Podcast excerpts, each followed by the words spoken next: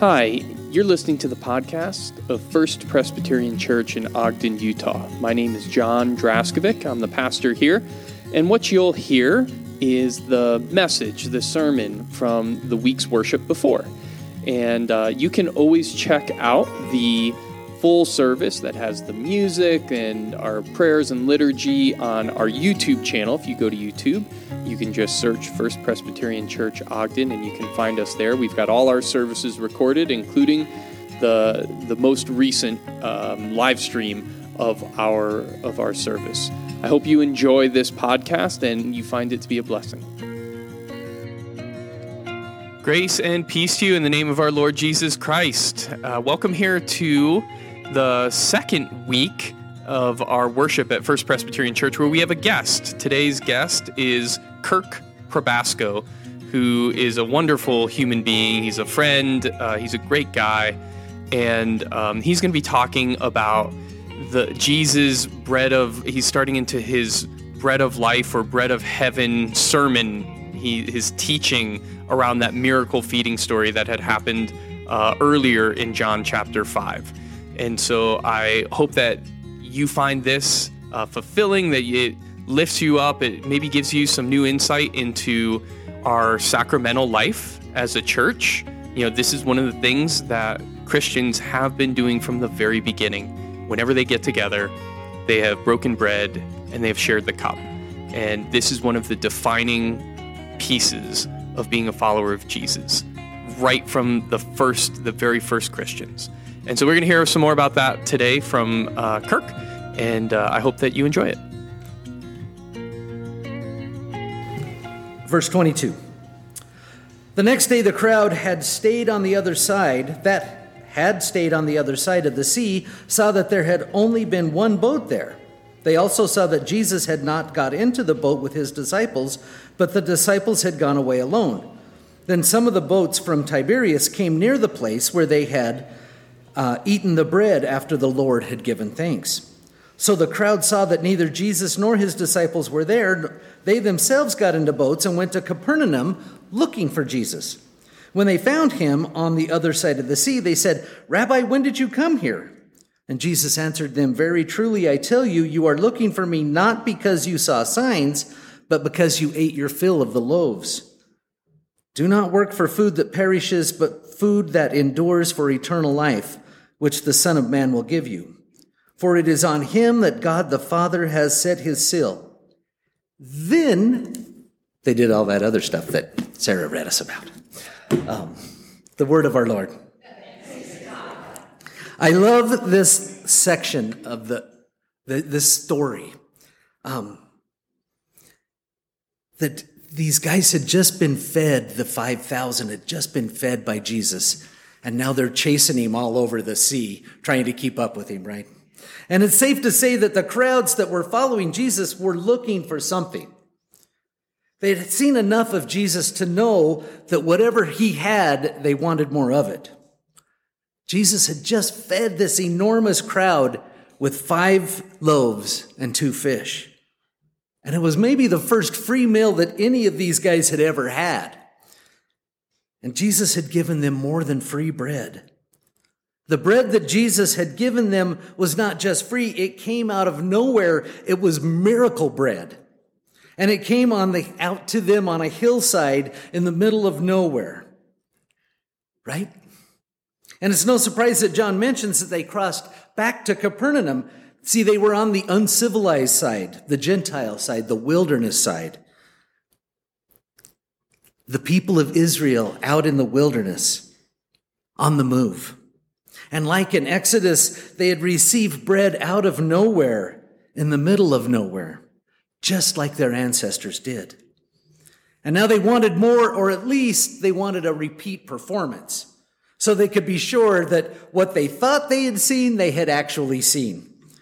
Because people, look, because miracles do not lead people to faith, people just say, do it again, but slower this time so I can watch. And that's just what the people had asked Jesus of. They were hungry in the wilderness, and miraculously, Jesus had given them bread. And they wanted to see it happen again. And this story, this story of the feeding of the 5,000 is so important. It's one of the only two miracles that's common to all four gospels. And the other one's the resurrection, which is a pretty big deal, right? And so the context of what we read today is also very, very important because the people were still hungry. And Jesus had given them bread in the wilderness. And Jesus states simply that the people just wanted something to eat. They literally wanted bread. The things of this world that bring us happiness right this moment for right this time. And now, just like literal bread sustains life, so Jesus, being the bread of life, changes everything about us. And this is really what the people were hungry for, what they were longing for. They wanted something more than just a full belly, they wanted a full life.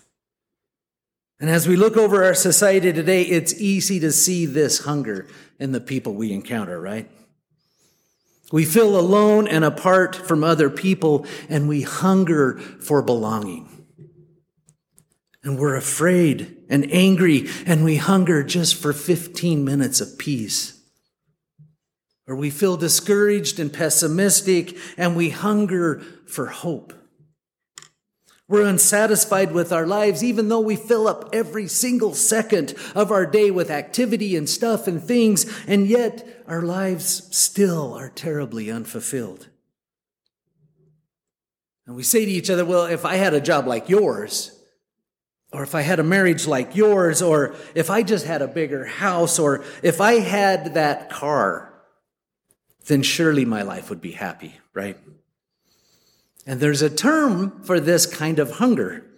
And I'm sure some of you have heard it. It's called a God shaped hole. Has anybody ever heard the idea of a God shaped hole before? is the only one, like, makes me so happy. Okay, pretend like I made up all of this stuff if you've, if you've never heard of it before. The God shaped hole concept states that every single person has a spot in their soul or in their spirit or in their life that can only be filled with God. It's this God shaped hole. It's that hunger for the human heart for something outside, something greater. And I believe that we all have this innate desire inside of us to connect with our Creator. And that desire can only be filled with God. And therefore, we call it a God shaped hole. Deep down in every man, woman, and child is a fundamental yearning for God. And it may be obscured by calamity or pomp or worship of other things, but in some form or another, it is there. For faith in a power greater than ourselves and miraculous demonstrations of that power in human lives is a facts as old as man himself.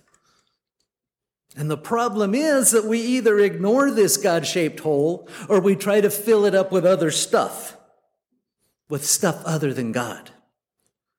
And sadly, too many of us just spend our lives trying to feel okay in our own skin.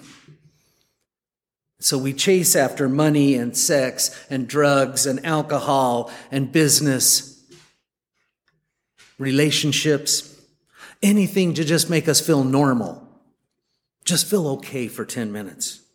Anything that will quiet all those voices in our heads that saying that we're not enough just as we are. We're not okay. But in pursuing these things that are not eternal, we remain unfulfilled and we wonder why our lives just don't seem right. And there's no doubt that, that in pursuing these other things, we get a moment, maybe, a moment of happiness or fulfillment, but it's temporary. And then we sober up and we feel guilt and shame. Or we make that deal which nets us a huge profit and we just think, okay, I need to make one more now. Or we buy that dream car and we find out we're still the same dorky guy, just a big car payment. And that perfect guy or girl turns out to not be so perfect. And just as a square peg cannot be filled with a round, cannot fill up a round hole, neither can the God shaped hole inside of us be filled with anything or anyone other than a relationship with our God. Only through our personal relationship with the Spirit of the universe can a God shaped hole be filled. I'm going to say that one more time. Only through a personal relationship with the Spirit of the universe can the God shaped hole be filled. Can you hear the words from Jesus to that crowd that's been chasing him all around the sea those many years ago, speaking to you right here today? Don't work for the food that perishes, but food that endures for eternal life, which the Son of Man will give you. Those are, that's tough, right? That's tough words for us in our culture. It doesn't make sense to us. The more stuff I have, the happier I'm going to be. It must be true. They tell me this every six minutes on the television or on the internet. More stuff equals more happy. This kind of hunger comes from trying to fill that God shaped hole with something other than God. And we hunger and we thirst, and yet we're left feeling empty and dry and alone. We're in the spiritual wilderness across the lake. And God seems absent, or at least silent. And the feelings of desperation and doubt threaten to overwhelm us. And friends, if I know anything, I know that God is not absent in our lives. He has not left us alone. God wants us to be happy, joyous, and free. God wants us to be free of all of that stuff that we've been buying to try to make ourselves feel better. Jesus says, Guys, I get it. I know you're hungry. I know you're thirsty. I know you're lonely and afraid and tired and confused. And I know what you really, really need. What you need is the bread of life, a relationship with our God that changes everything about us. Jesus said, I'm that bread. And even when our emotions and our sinful hearts will not let us trust Him, I know in my heart that God is present with us. God is with us, Emmanuel. He is ready to satisfy our hunger with bread that will last forever. He has brought us to this place to make us hungry enough to surrender our wills and our lives to Him.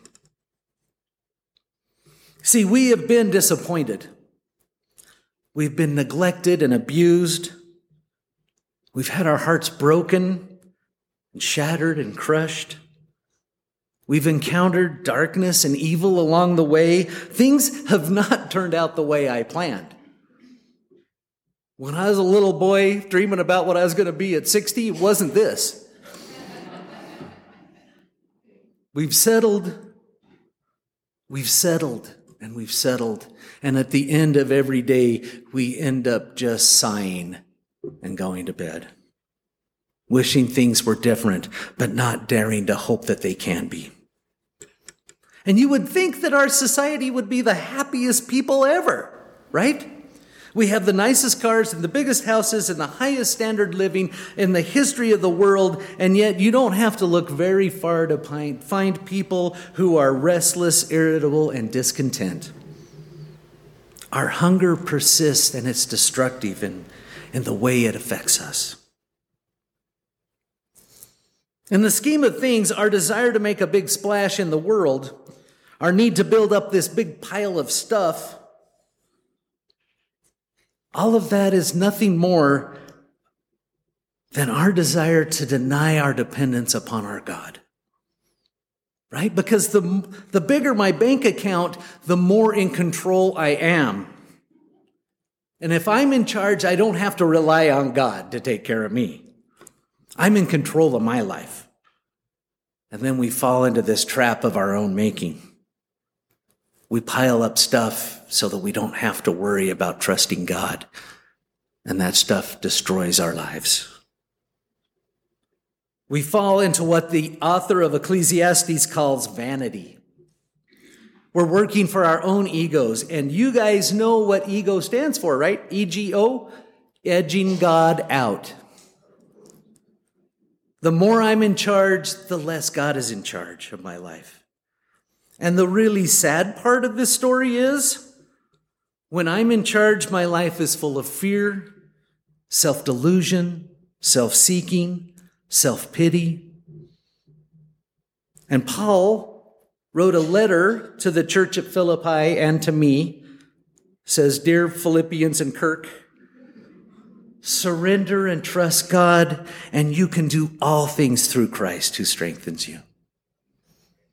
God led the people of Israel out into the wilderness and fed them with manna, that magic bread from heaven.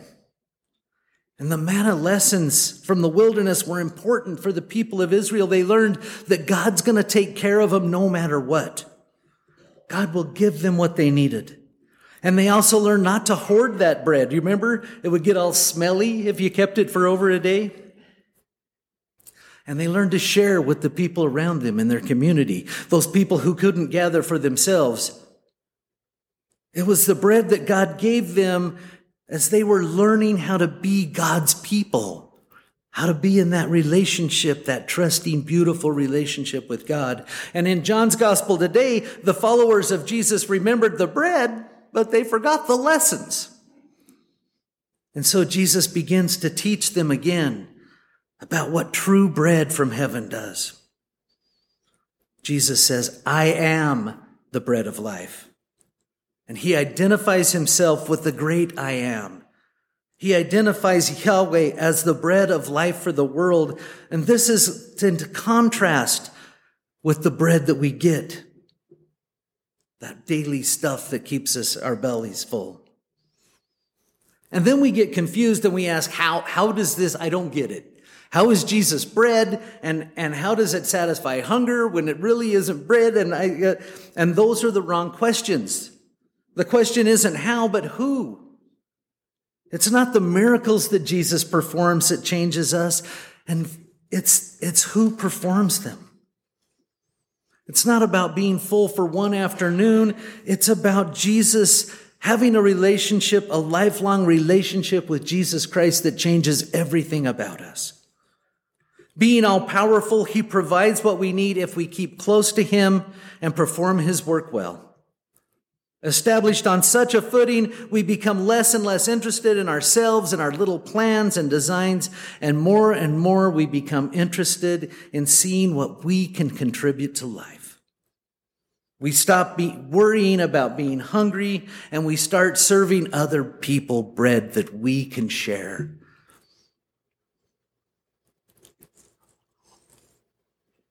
And that bread will dry your mouth out sometimes. it is Christ of the cross who gives himself for life for all. When we, in a minute, we're going to get to sit at this table and celebrate Christ's own life broken for us that becomes our bread. It is in giving of himself that he is most alive even as he dies on the cross. And for those of us who follow and learn the simple truth from living from His Word, we are only completely full when we empty ourselves out completely. Jesus is the bread of life, not for what He puts in our bellies, but rather how He teaches us to live, and I mean really, really joyfully live. Those who have dared to follow this radical way of living Feel new power flow in. Enjoy peace of mind. Discover we can face life successfully. We become conscious of God's presence in our lives. We begin to lose our fear of today, tomorrow, or the hereafter. We get to be reborn. We get to be reborn. And the truth is, it's tough out there. Right? It's not all rainbows and unicorns out there. And we try so hard and it seems like we get nowhere. What if the secret to winning was surrender? What if all the things we fight and work for only make us more hungry and more wanting?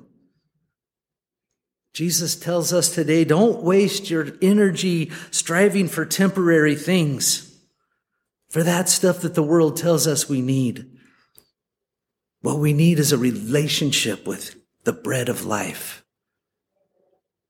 And our lives will become more and more beautiful and more content than we can ever imagine. Amen. Well, friends, thank you for spending your time with us here at First Presbyterian Church. I hope that this uh, this message was one that um, gave you a deeper insight into the sacramental life of our church and who Jesus is as the bread of life, bread of heaven. Um, this uh, this was the last week that I'll have been out of town, and so I'll be back uh, next week on uh, July 9th, and we'll continue on through John chapter 5 and look forward to being back. And if you're uh, in town, love to see you. I know it's Fourth of July weekend uh, or the week of Fourth of July, so a lot of folks are probably traveling. So you can take us on the road with you through the podcast. You can check us out on YouTube. Go to our web, our YouTube channel, and uh, if you want to support the church, please go to our website. First Presbyterian or www.fpcogden.org and uh, you can help support our ministry financially that way. Well, blessings to you.